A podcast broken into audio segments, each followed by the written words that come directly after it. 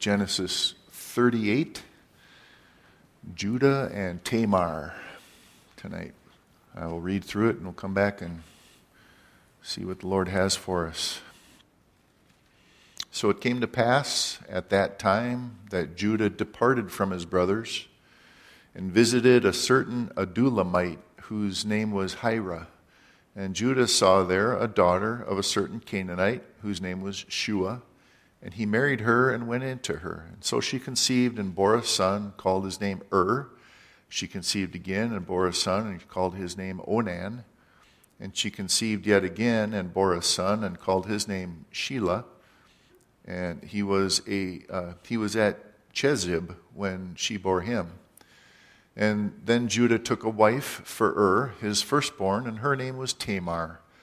But Ur Judah's firstborn was wicked in the sight of the Lord, and the Lord killed him.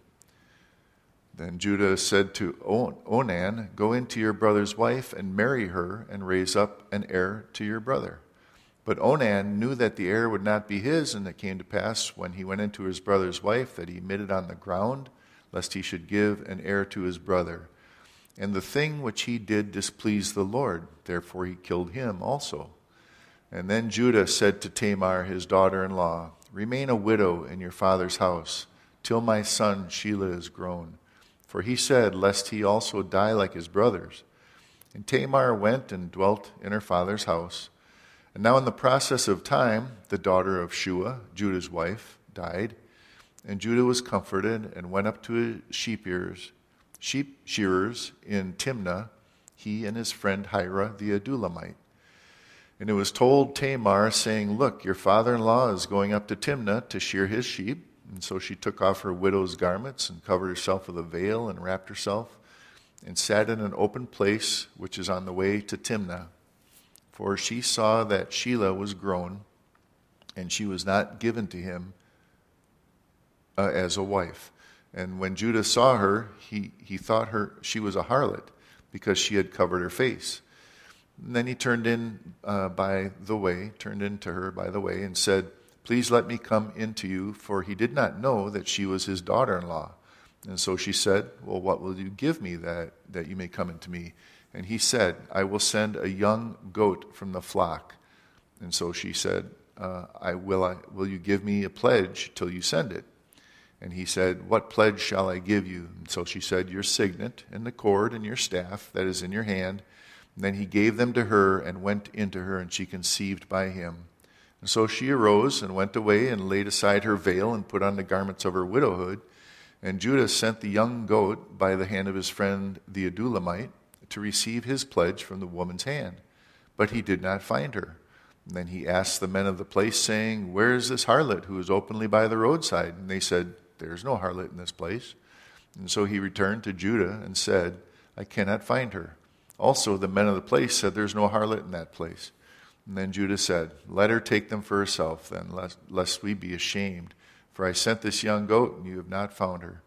And it came to pass about three months after that Judah was told, saying, Tamar, your daughter in law, has played the harlot. Furthermore, she is with child by harlotry. So Judah said, Bring her out, let her be burned. And when she was brought out, she sent to her father in law, saying, well, by the man whom these things belong to, I am with child. And she said, Please determine whose they are the signet and the cord and the staff. And so Judah acknowledged them and said, She has been more righteous than I, because I did not give her to Shelah my son, and he never knew her again. Now it came to pass at the time of giving birth that, behold, the twins were in her womb. And so it was when she was giving birth that the one put his hand out and the midwife took a scarlet thread and bound it on his hand and said, This one came out first. Well, then it happened. He drew back in his hand, and his brother came out unexpectedly. And she said, How did you break through? This breach be upon you. Therefore, his name is called Perez. And after his brother came out, who had the scarlet thread in his hand, and his name was called Zerah.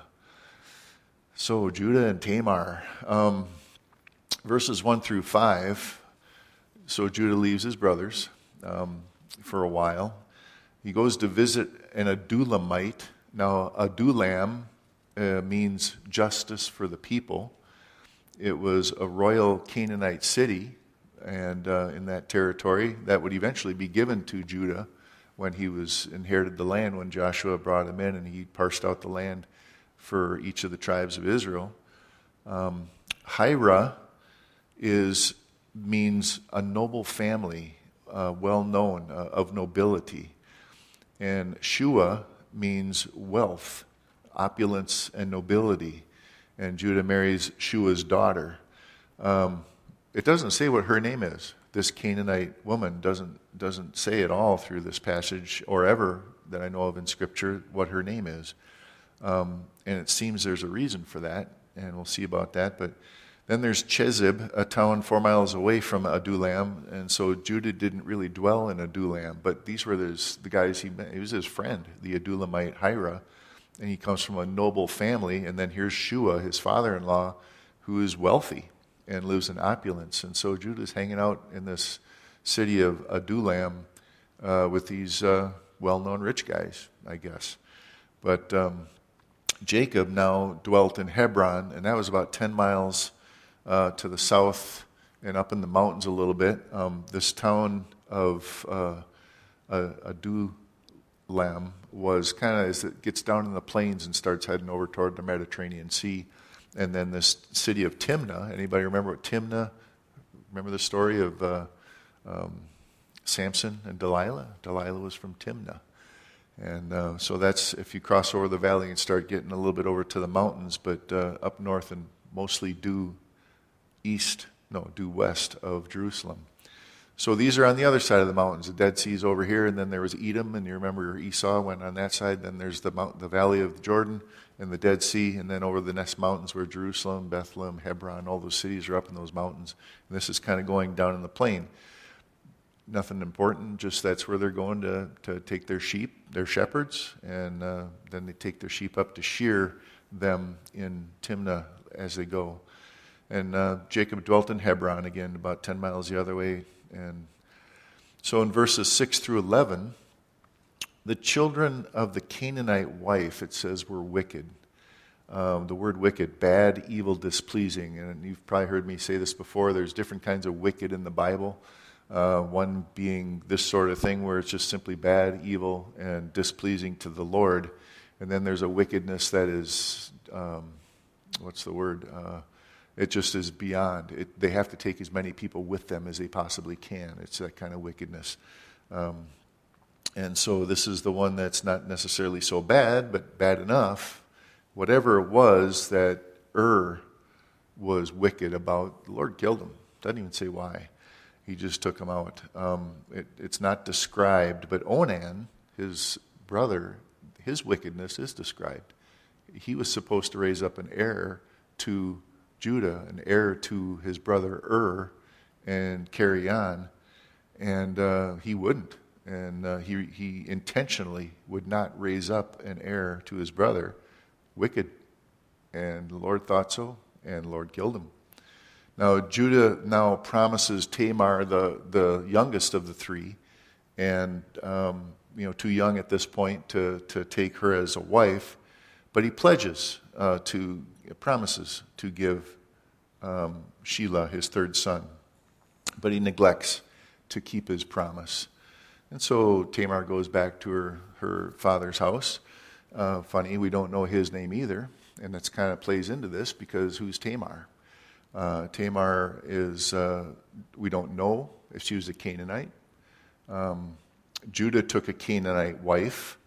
Uh, but it doesn't say if Tamar was a Canaanite or not. It doesn't say that Judah specific, it, or I should say, it does say that Judah specifically chose her for his son Ur. And so that kind of points to the fact that maybe he knows he, remember the Lord said, don't marry the people of the land because they're going to take you away to their false gods. We're going to come and dispossess these people. We're going to come, and when we take possession of the land, the promised land, we're going to drive those people out so that you don't get drawn away into their false gods. But uh, so um, it's wide open. Was Tamar a Canaanite or not? And uh, either way, we'll see how she behaves and, and uh, looks at uh, her, her, you know, Judah's obligation to her to raise up an heir. And so Judah may have sought for a wife for Ur from the Ishmaelites or the Edomites. They would have been the ones that would have been relatives, remember?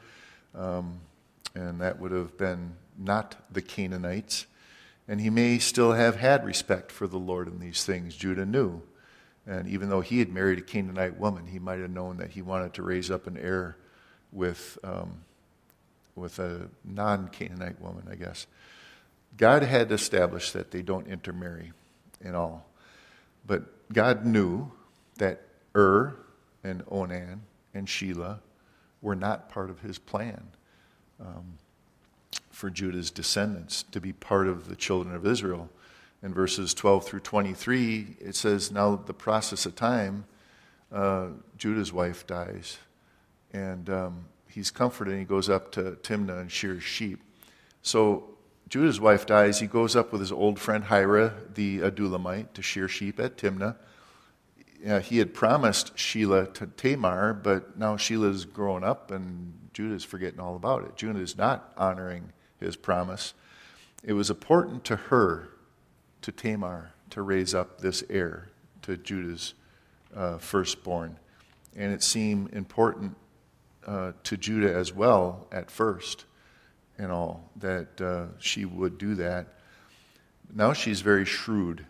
She goes and she, you know, sits by the side of the road and all and, and lays, lays uh, the whole bit out. He turns in thinking she's a harlot. You know, she didn't say a thing whether she was or not, but here he is. Well, this kind of fell into my lap.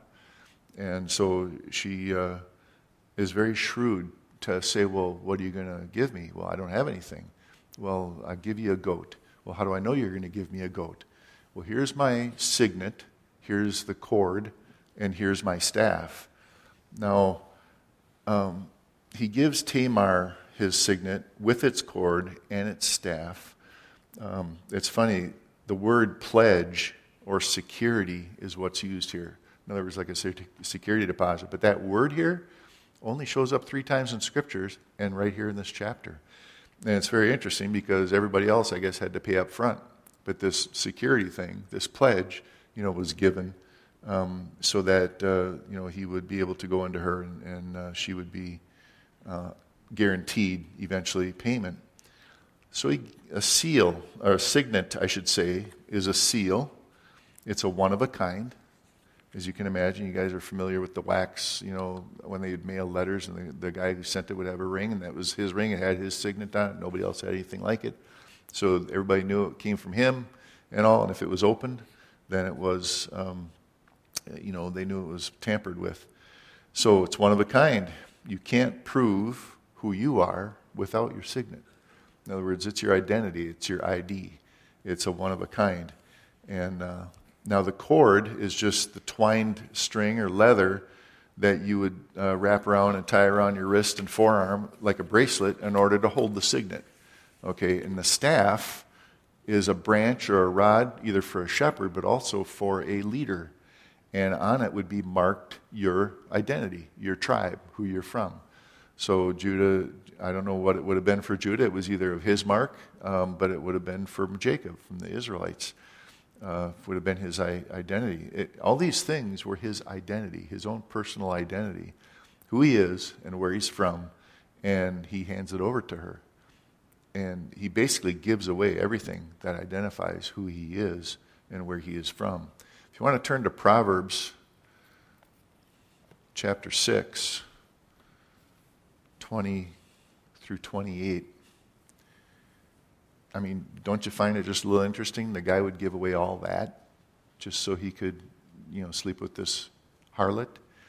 Um, and it kind of points to the fact of how stupid guys can be when, something like that comes across their path. And I know it, it really is, uh, uh, you know, it's a temptation. How many times throughout Scripture that these things, you know, would happen. But Proverbs 6, 20 through 28, it says, My son, keep your father's command. Don't forsake the law of your mother. You know, the fourth commandment, honor your father and your mother and, you know, live long. Um, well, there's a lot of truth to that. Bind them continually upon your heart, tie them around your neck. When you roam, they will lead you. When you sleep, they will keep you. And when you awake, they will speak with you. you know, hang on to the things that your parents gave you and uh, taught you. But more than that, for the commandment, now he's talking about the Lord teaching us. Whether or not we had the kind of parents that taught us what we were supposed to know or not, no excuse. For the commandment is a lamp, and the law is a light. Reproofs of instruction are the way of life, to keep you from the evil woman. That's the first thing that all the law and the, you know, isn't that something? To keep you from the evil woman, from the flattering tongue of a seductress. Do not lust after her beauty in your heart, nor let your, her allure you with her eyelids. For by means of a harlot, a man is reduced to a crust of bread, and an adulteress will prey upon his precious life. Can a man take fire into his bosom and his clothes not be burned? Can one walk on hot coals and his feet not be seared? So is he who goes in to his neighbor's wife. Whoever touches her will not be innocent. You know, and that's the, uh, you know, the people do not despise a thief. Okay, that's the next one. But so it's, it's really, um, it's a wisdom, but it's a hard thing, which means you need all the more wisdom. You know, because desires, you know, when you're really, really tempted, you need real wisdom in these things. Uh, we all have strong desires, and it's going to take wisdom and to avoid self-destruction. And again, wisdom's not just smart ideas in your head. Wisdom is you have to practice it. It is not a noun, wisdom is a verb. Just like faith. Faith is not a noun, I got faith. No, let me see your faith. It's an action, it's, it's who you are and how you live. Same with wisdom, it's who you are and how you live, what you're going to do with the things you know in your head. And if it's acted out, then it's wisdom. If not, it's just head knowledge. Um, but, uh, you know, you, you cannot sin without consequences. You can't do this and not put, what does he say? The simplest thing, you can't put coals in your lap and not get burned. You can't walk on coals. I don't care if you're from Hawaii doing some, you know, hula dance on the coals like they, I don't know what that is. But anyway, you're going to get burned. Uh, it's going to sear your feet. And so uh, they, the simple wisdom of this, you cannot sin without consequences. You have to know that you're going to get burned. That's wisdom. Temptation is strong. Our flesh pulls on us all the time. And this is the example of the guys. The gals, you have your own things that you got to deal with and all. So it's, it's a, um, you know, simple wisdom, and yet you have to practice it. You have to walk into it. But Judah goes into her, and she conceives. Now, remember, what's the question? Who is able to open or close a womb? Only God, right? Ur was evil. God killed him, and we don't know what his evil was. But it seems like he may have never taken, uh, you know, Tamar to be his wife, uh, because the next thing is Onan refuses and you know uh, basically resists what he was supposed to do, and he refused and, and intentionally, and so God kills him. Uh, this wickedness that's being talked about, this evil that's being talked about, appears to have to do with raising up an heir to Judah. Um, you know, so Tamar knows all these things are supposed to go, uh, how things are supposed to go with descendants, how things are supposed to go with those uh, raising up a thing, an inheritance, a, a, a child to Judah, because he's of the family of his forefathers and his forefathers, Abraham, Isaac, and Jacob, Jacob being Israel, Judah being one of the 12 sons of Israel, this was important to her. She knows these things. Um, whether or not, uh, again, she is a Canaanite or not, she takes this seriously. It's not just a selfish thing that she's looking for uh, to be to have this happen. It's, uh, you know, something where the where she under, understands and respects what the Lord Lord has promised Abraham, Isaac, and Jacob, His promises and blessings. Maybe Judah forgot about her, but God did not. Right? This is important to God. God knows the end from the beginning, and He knows in between all the stuff that needs to take place in order to bring about His plan of redemption for mankind, all the way to the point where Jesus comes. Turn to Deuteronomy 25. Now, this is in the law of Israel. It's important to the Lord. We knew how important it was that Abraham, you know, take a wife for Isaac from his family and for Isaac uh, to tell Jacob, go to my family, take a wife. It's real important to the Lord that there's descendants and that the tribes carry on. Uh, verses just 5 through 10 it says, If brothers dwell together and one of them dies and has no son, well, the widow of the dead man shall not be married to a stranger outside the family. Her husband's brother shall go into her and take her as his wife, and perform the duty of a husband's brother to her. And it shall be that the firstborn son which she bears will succeed to the name of his uh, succeed to the name of his dead brother, that his name may not be blotted out of Israel. Whose name are we talking about here? Judah. You know, he's one of the 12 tribes of Israel. You know, and if a man does not want to take his brother's wife, then let his brother's wife go up to the gate of the elders and say, My husband's brother refuses to raise up the name to his brother in Israel. He will not perform the duty of my husband's brother. Then the elders of the city shall call him and speak to him. But if he stands firm and says, I don't want to talk, uh, take her, then his brother's wife shall come to him in the presence of the elders, remove his sandals from his foot, spit in his face, and answer and say, So shall it be done to the man who will not build up his brother's house, and his name shall be called in Israel, the house of him who had his sandal removed. You know, this is serious. Um, and before all the elders, and, you know, it's not going to be something anybody wants to do. The law had not been given at the time of Tamar and Judah, but the principle of being fruitful and multiplying was and even more in keeping so the line of Judah from being blotted out. All the sons of Jacob were to bring descendants of Israel. All the 12 tribes of Israel are holy to the Lord and even to the millennium, right? The city of God with the 12 gates and the 12 names written on them. Revelation 21 12. The Lord is faithful to Tamar, who honored the Lord to give Judah descendants, and he was also faithful to another woman named Naomi. If you want to turn to the book of Ruth, chapter 2, 1 through 12. Naomi lost Elimelech, her husband, and her two sons were married, but both her sons died, and the one was married to Ruth. And so she returns to Bethlehem in sorrow because she had no children to raise up an heir to her husband in Israel, like we just read. One of her daughters in law was Ruth, the Moabitess, but she did not want to return to her own country and instead committed herself to Naomi and said this You know, your people are my people. Your God shall be my God, and wherever you die, that's where I'm going to die. In other words, she's committed to her for life. Now, if you pick it up in chapter 2, there was a relative of Naomi's husband, a man of great wealth, of family of Abim, uh, Elimelech, his name was Boaz. And so Ruth the Moabitess said to Naomi, Please let me go to the field and glean heads of grain after him, in whose sight I might find favor, being that relative that we read about in Deuteronomy 25. And she said to her, Go, my daughter. Then she left and went and gleaned in the field after the reapers, and she happened to come to the part of the field belonging to Boaz, who was of the family of Elimelech. And now behold, Boaz came from Bethlehem and said to the reapers, The Lord be with you. And they answered, The Lord bless you. That's how the relationship he had with his workers. That's a little bit of a wisdom for any of employers.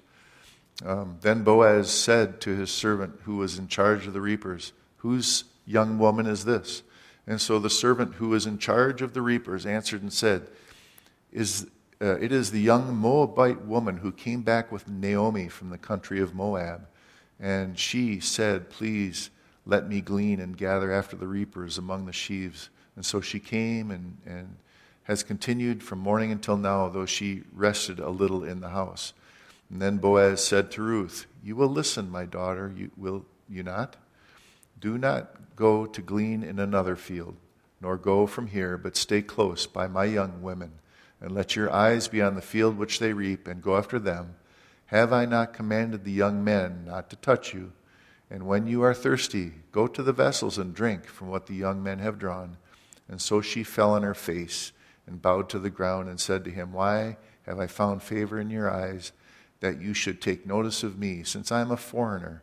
And Boaz answered and said to her, It's been fully reported to me all that you have done for your mother in law since the death of your husband, and how you have left your father and your mother and the land of your birth, and have not come to a people whom you did, and have come to a people whom you did not know before. The Lord repay your work, and full reward be given you by the Lord, God of Israel, under whose wings you have come for refuge. Boaz wanted to take care of the widows in his family, Naomi, and also her daughter in law, Ruth. And so he sets her up and, and makes sure everybody in his employ is looking out for her and watching after her. And, you know, the gleanings, you know, the employees would take all of the, the, the field, but the Lord had set it up so that you'd leave some at the corners and leave some at the edge, and don't be so thorough that you don't leave anything behind for those that need it. You know, and it's also another good bit of wisdom for us and how we do things. You know, you want to be greedy after every last red cent, or do you want to just maybe not care what's in your pocket and give it to the person that you know, the next person that you run into, however you want to look at it. But it's a it's a wisdom from the Lord to leave behind uh, something for for others to glean from, and um, so He wants to take care, care of her. Naomi sees this now. And then she says in the rest of the chapter, stay close to Boaz's people and his fields and go to him and to glean. Now, in, in chapter 3, verses 1 and 2, then Naomi, her mother in law, said to her, My daughter, shall I not seek security for you, that it may be well with you? Even Naomi's now looking out for Ruth, uh, for her just faithfulness and loyalty and commitment to her. Now, Boaz, whose young women you were with, is he not our relative? This comes into play now. In fact, he is winnowing barley tonight at the threshing floor. And she says, you know, uh, clean, clean up, you know, put on some good clothes, and go down to that threshing floor and do all that I, that I command. And verse 8, it happened at midnight. The man was startled and turned himself, uh, and the woman was lying at his feet. And he said, Who are you? And so she answered, I am Ruth, your maidservant. Take your maidservant under your wing, for you are a close relative and he said, Blessed are you of the Lord, my daughter, for you have shown more kindness at the end than at the beginning, in that you did not go after young men, whether poor or rich. And now, my daughter, do not fear. I will do for you all that you request. For all the people of my, own, my town know that you are a virtuous woman. Um, and now, uh, this, and now, uh, do not fear. I will do for you all that you request, for you are for all the people of town know you're a virtuous woman. Now it is true that I am a close relative. However, there is a relative closer than I. So this is that order that he's talking about in chapter in Deuteronomy 25, saying that uh, you know he's he's uh, not the closest relative. He's not the one next in line that he's going to be able to take uh, take care of Ruth, and he knows that and he honors that. And so he says, Stay this night, and in the morning it shall be that if he will perform the duty of a close relative for you, good, let him do it. But if he does not want to do, uh, perform the duty for you, then I will perform it, the duty for you, as the Lord lives. Lie down until morning. Tomorrow you might get to spit in somebody's face. No. So, anyway, so Ruth does stay there. And uh, again, this is the duty that was spoken in Deuteronomy. And it was the same thing that was honored by Tamar, and even before the law was given. And if you go to the next chapter, chapter 4, really the whole thing ties up the story here. Boaz went up to the gate, sat down there. Behold, the close relative of whom Boaz has spoken came by. So Boaz said, Come aside, friend, and sit down. And so he came aside and sat down, and he took ten men of the elders of the city and he said, Sit down here. So they sat down. And he said to the close relative Naomi, who has come back from the country of Moab, She sold the piece of land which belonged to our brother Abimelech, or uh, Elimelech. And I thought to inform you, saying, Buy it back in the presence of the inhabitants of the elders of my people. And if you will not redeem it, um, redeem it. If you will redeem it, redeem it. But if you will not redeem it, then tell me that I may know, for there is no one but you to redeem it. and I am next after you. And he said, Well, I'll redeem it. And Boaz said, Oh, and by the way, on the day that you buy the field from the hand of Naomi, you must also buy it from Ruth, the Moabitess, the wife of the dead, uh, to perpetuate the name of the dead through his inheritance. Well, now the close relative said, I can't redeem it for myself, lest I ruin my own inheritance. You redeem it, my right of redemption for yourself, for I cannot redeem it. And now this was the custom in former times in Israel concerning redeeming and exchanging to confirm anything. A man took off his sandal, gave it to the other, and this was a confirmation in Israel, just like we read. Therefore, the close relative said to Boaz, Buy it for yourself. And so he took off his sandal, and Boaz said to the elders and all the people, You are witnesses this day that I have bought all that was Elimelech's and all that was Chilion's, that was, and, and Mahlon from the hand of Naomi. Those were the husbands, um, her sons, um, husbands of Ruth, and the other one. Moreover, Ruth the Moabitess, the widow of Mahlon, I have acquired as my wife to perpetuate the name of the dead through his inheritance, that the name of the dead may not be cut off from among his brethren, from his position at the gate. You are witnesses this day. And all the people who were at the gate and the elders said, We are witnesses.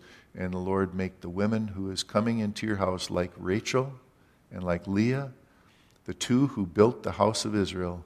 And may you prosper in Ephrathah, Ephrathah and be famous in Bethlehem. May your house be like the house of Perez, whom Tamar to, bore to Judah because of the offspring which the Lord will give you from this young woman. And so Boaz took Ruth, Ruth, and she became his wife. And when he went into her, the Lord gave her conception. She bore a son. And the women said to Naomi, Blessed be the Lord who has not left you this day without a close relative, that and may his name be famous in Israel, and may he be to you a restorer of life and nourisher of your old age, for your daughter in law who loves you who is better to you than seven sons, has borne him. Naomi took the child, laid, it, laid him on her bosom, and became a nurse to him. Also, the neighbor women gave him a name, saying, There is the son born to Naomi. And they called his name Obed. Obed is the father of Jesse, the father of David. And his genealogy, well, Tamar bore Perez, right? And Perez begot Hezron. Hezron begot Ram. Ram begot uh, Minadab. Minadab begot Nahshon. Nahshon begot Solomon. Solomon begot Boaz. Boaz begot Obed. Obed begot Jesse, and Jesse begot David. It's important to the Lord that there's a uh, heir to carry on the, the inheritance, the descendants of the house of Israel in the tribes of Israel. Elimelech, you know, had land and inheritance in Israel as divided up and given by God through Joshua. And now his surviving brother would need to keep their obligation to Naomi to purchase the land, and because she couldn't maintain it, and to provide for Naomi and take young Ruth as wife and raise up an inheritance. How important it was to God that Tamar would raise up an heir to to Judah. God knows the beginning from the end and all the stuff in between that needs to happen about redemption uh, of mankind. We got a little bit of time. This is going to be an exercise. What I mean by exercise is when you're done, you're going to be a little tired. And um, if you turn to Matthew 1, there's, you know, I just, I guess I don't know if I want to do this exercise. Because what it is is reading these names.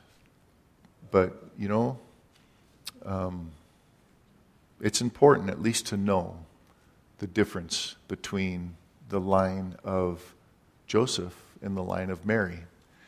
Um, both coming through, well, let's, let's just read them.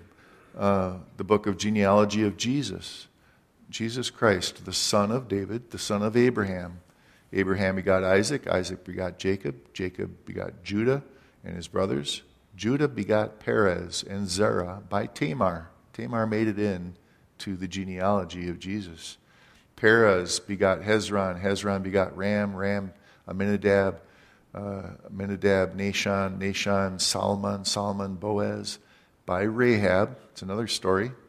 Boaz begot Obed by Ruth, Obed Jesse, Jesse begot David, David the king begot Solomon. Keep track of this. Solomon by her who had been wife of Uriah. Solomon begot Rehoboam, Rehoboam Abijah, Abijah Asa, Asa Jehoshaphat, Jehoshaphat Joram, Joram Uzziah, Uzziah Jotham, Jotham Ahaz, Ahaz Hezekiah, Hezekiah Manasseh, uh, Manasseh begot Amon, Amon, and Amon begot Josiah. Josiah begot Jeconiah and his brothers about the time they were carried away to Babylon. After they were brought to Babylon, Jeconiah begot Shealtiel. Shealtiel begot Zerubbabel. Zerubbabel begot Abiud, and Abiud begot Eliakim, and Eliakim begot Azor. Azor begot Zadok. Zadok, Achim, Achim, Eliud, Eliud, Eleazar, Eleazar, Matan, Matthan begot Jacob, and Jacob begot Joseph, the husband of Mary, whom Christ, uh, whom bore Jesus Christ, who is called the Christ. So all the generations from Abraham to David, this is interesting, are 14. All the generations from David to the captivity in Babylon is 14. And from the captivity in Babylon till Jesus Christ are 14 generations. You know, it's important um, because the Lord promised Eve, right? Through your seed, um, I will crush the enemy's head. And by crushing, took away the power of death. He raised from, rose from the dead and will raise with him. Luke 3 is the other one. And uh, verses 23 through 38. And because, uh, you know, again, I'm not big on scholars. I'm big on just letting the, the word speak for itself, mostly because I'm not a scholar. Um, but uh, the difference is if it's going back the other direction, starting with Jesus and who his parents are, um, and for, for uh, Joseph and all. But it says Jesus himself began his ministry about 30 years of age, being as supposed the son of Joseph. In other words, um, this is going to be Mary's genealogy, but it's the genealogy uh, as supposed was Joseph, even though the other one was Joseph's. The reason we know it's not, like I said, the scholars will say, is because it's a different line. Uh, the son of uh, uh, Joseph was the son of Heli, Matthan. These are different. Levi, Melchi. These are not the same as the other one. Janna, son of Joseph. There might be overlaps in names, but they're not the same guys.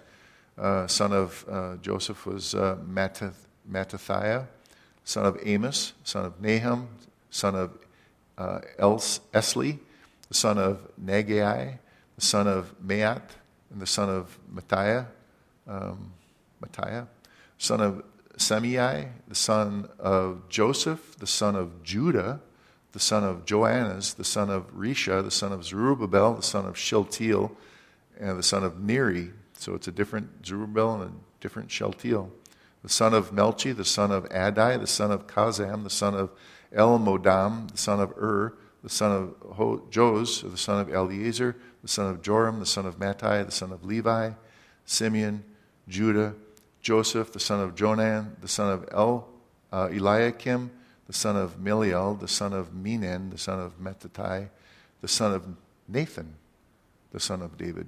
And we, you know, before that, then it goes back the same all the way back to Tamar. All that to say this raising up a heir to the tribes of Israel. Both are from Boaz and Ruth, both are from Judah and Tamar. Um, Judah may have forgotten Tamar, but God did not. God had his hand in all of this to keep his promise to redeem mankind through his son Jesus Christ. The seed promised to Eve and promised to Abraham that would bless all the families of the earth, even us Gentiles. And, um, you know, so Judah goes and sends Hirah back to pay who he thought was just a harlot to collect his signet, and she's gone. And it's funny how the locals say, we don't have those kind around here. And that alone was probably enough of a, a shame.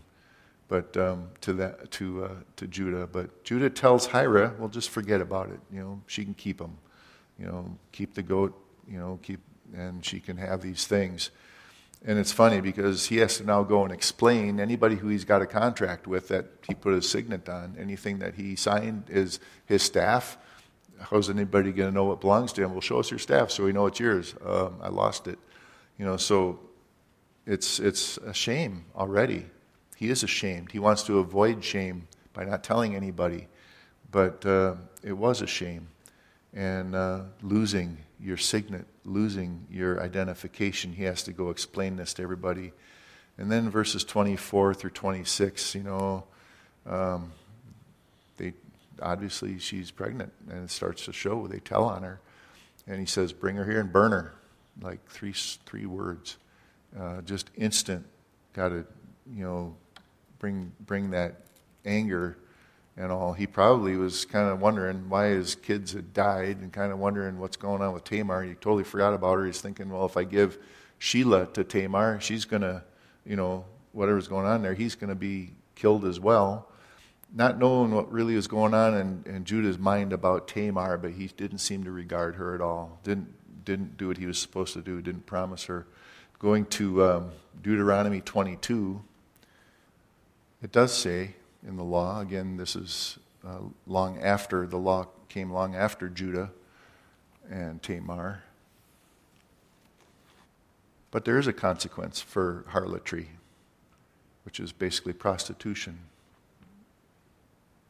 21 through 24, it says, Then they shall bring out the young woman to the door.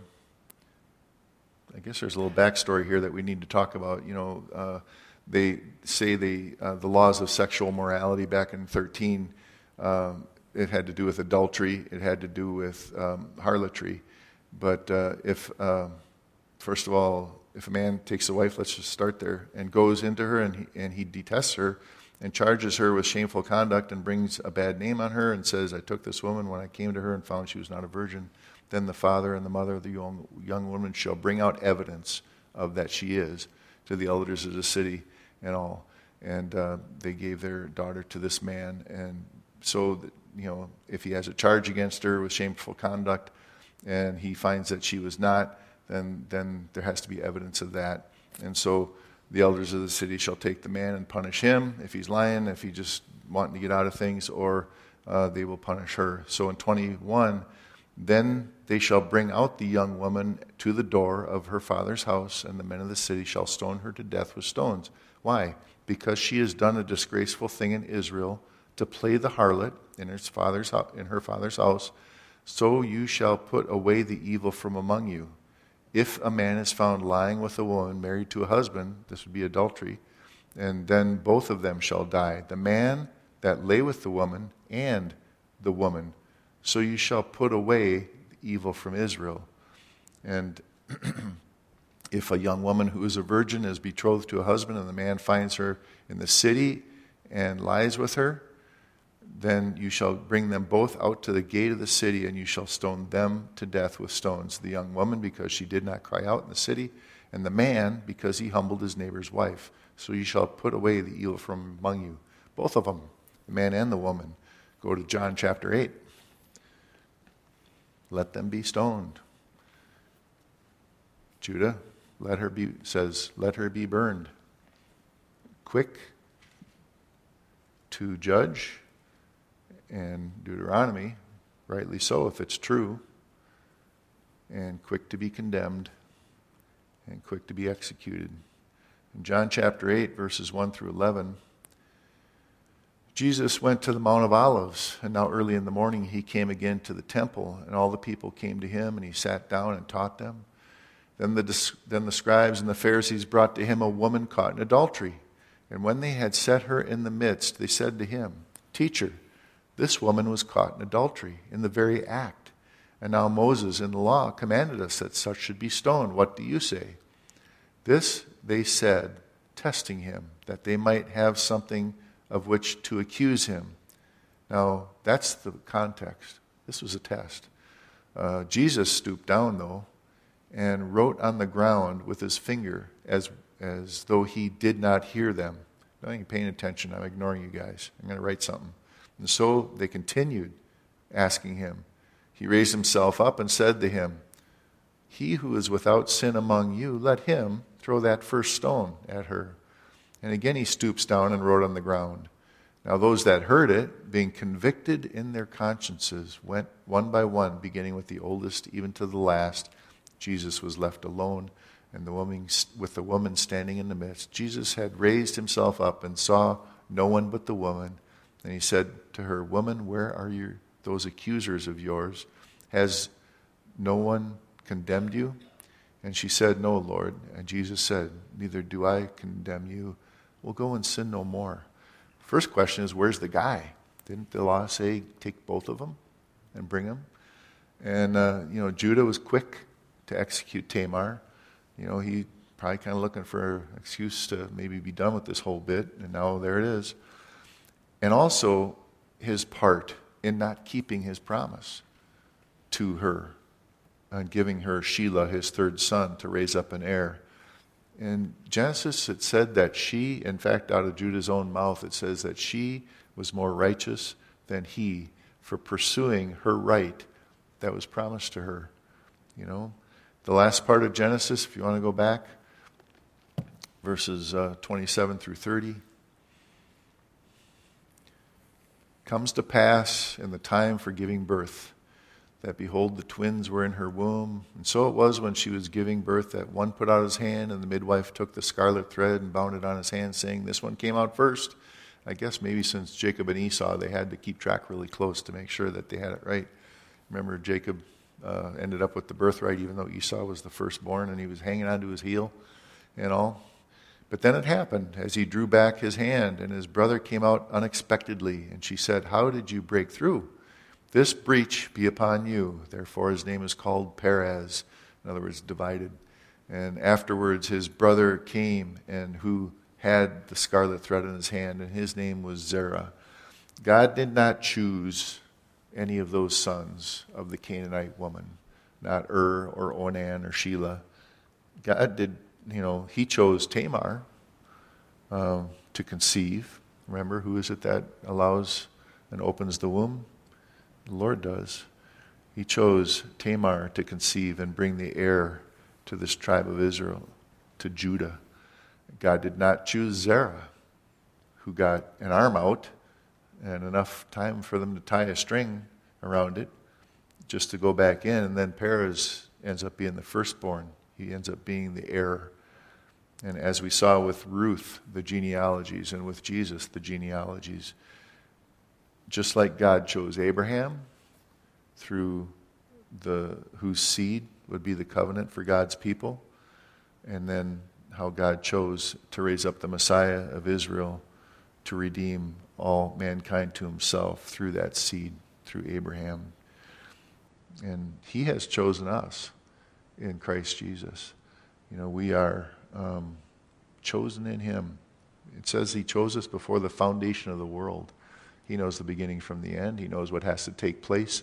It's a comfort to me.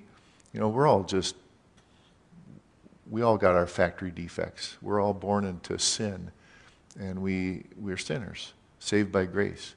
Saints and sinners, we still are, both saints and sinners.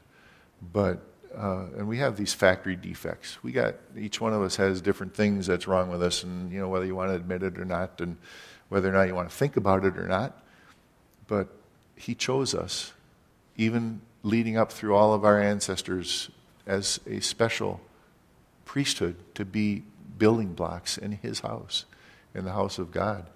Um, every individual believer, you know, He gave each of us a spiritual gift and callings and and things to minister to one another, things to minister to our family, things to to to accomplish His purpose in in the world to draw people to Himself. You know, each one of us, He chose to bring glory to His name. And He chose each one of these steps along the way to bring Jesus to us. And through Joseph and through Mary and all their lineage, um, because He kept His promise. Twelve gates in the city, the new city, the new Jerusalem, having the names of 12 tribes. And we were that close away from no Judah. But Tamar says, No, I'm going to raise up an heir. to Judah. You know, this is what is supposed to be done. I've been hanging around Judah and his family long enough to know that this is a blessed family. This is a blessed, a promise has been made to this family. And there needs to be heirs to Judah. And um, I guess that's all I got. You know, lessons from this story. Keep your word. Do what you say you're going to do, like Judah told Tamar, and he did. And then don't be quick to condemn and judge to, to condemnation. Uh, someone that, you know, less Jesus starts writing in the sand and starts putting down something and writing that you maybe uh, have something to do with, right? So it's, uh, it starts with grace and mercy and forgiveness. So, amen. Let's pray.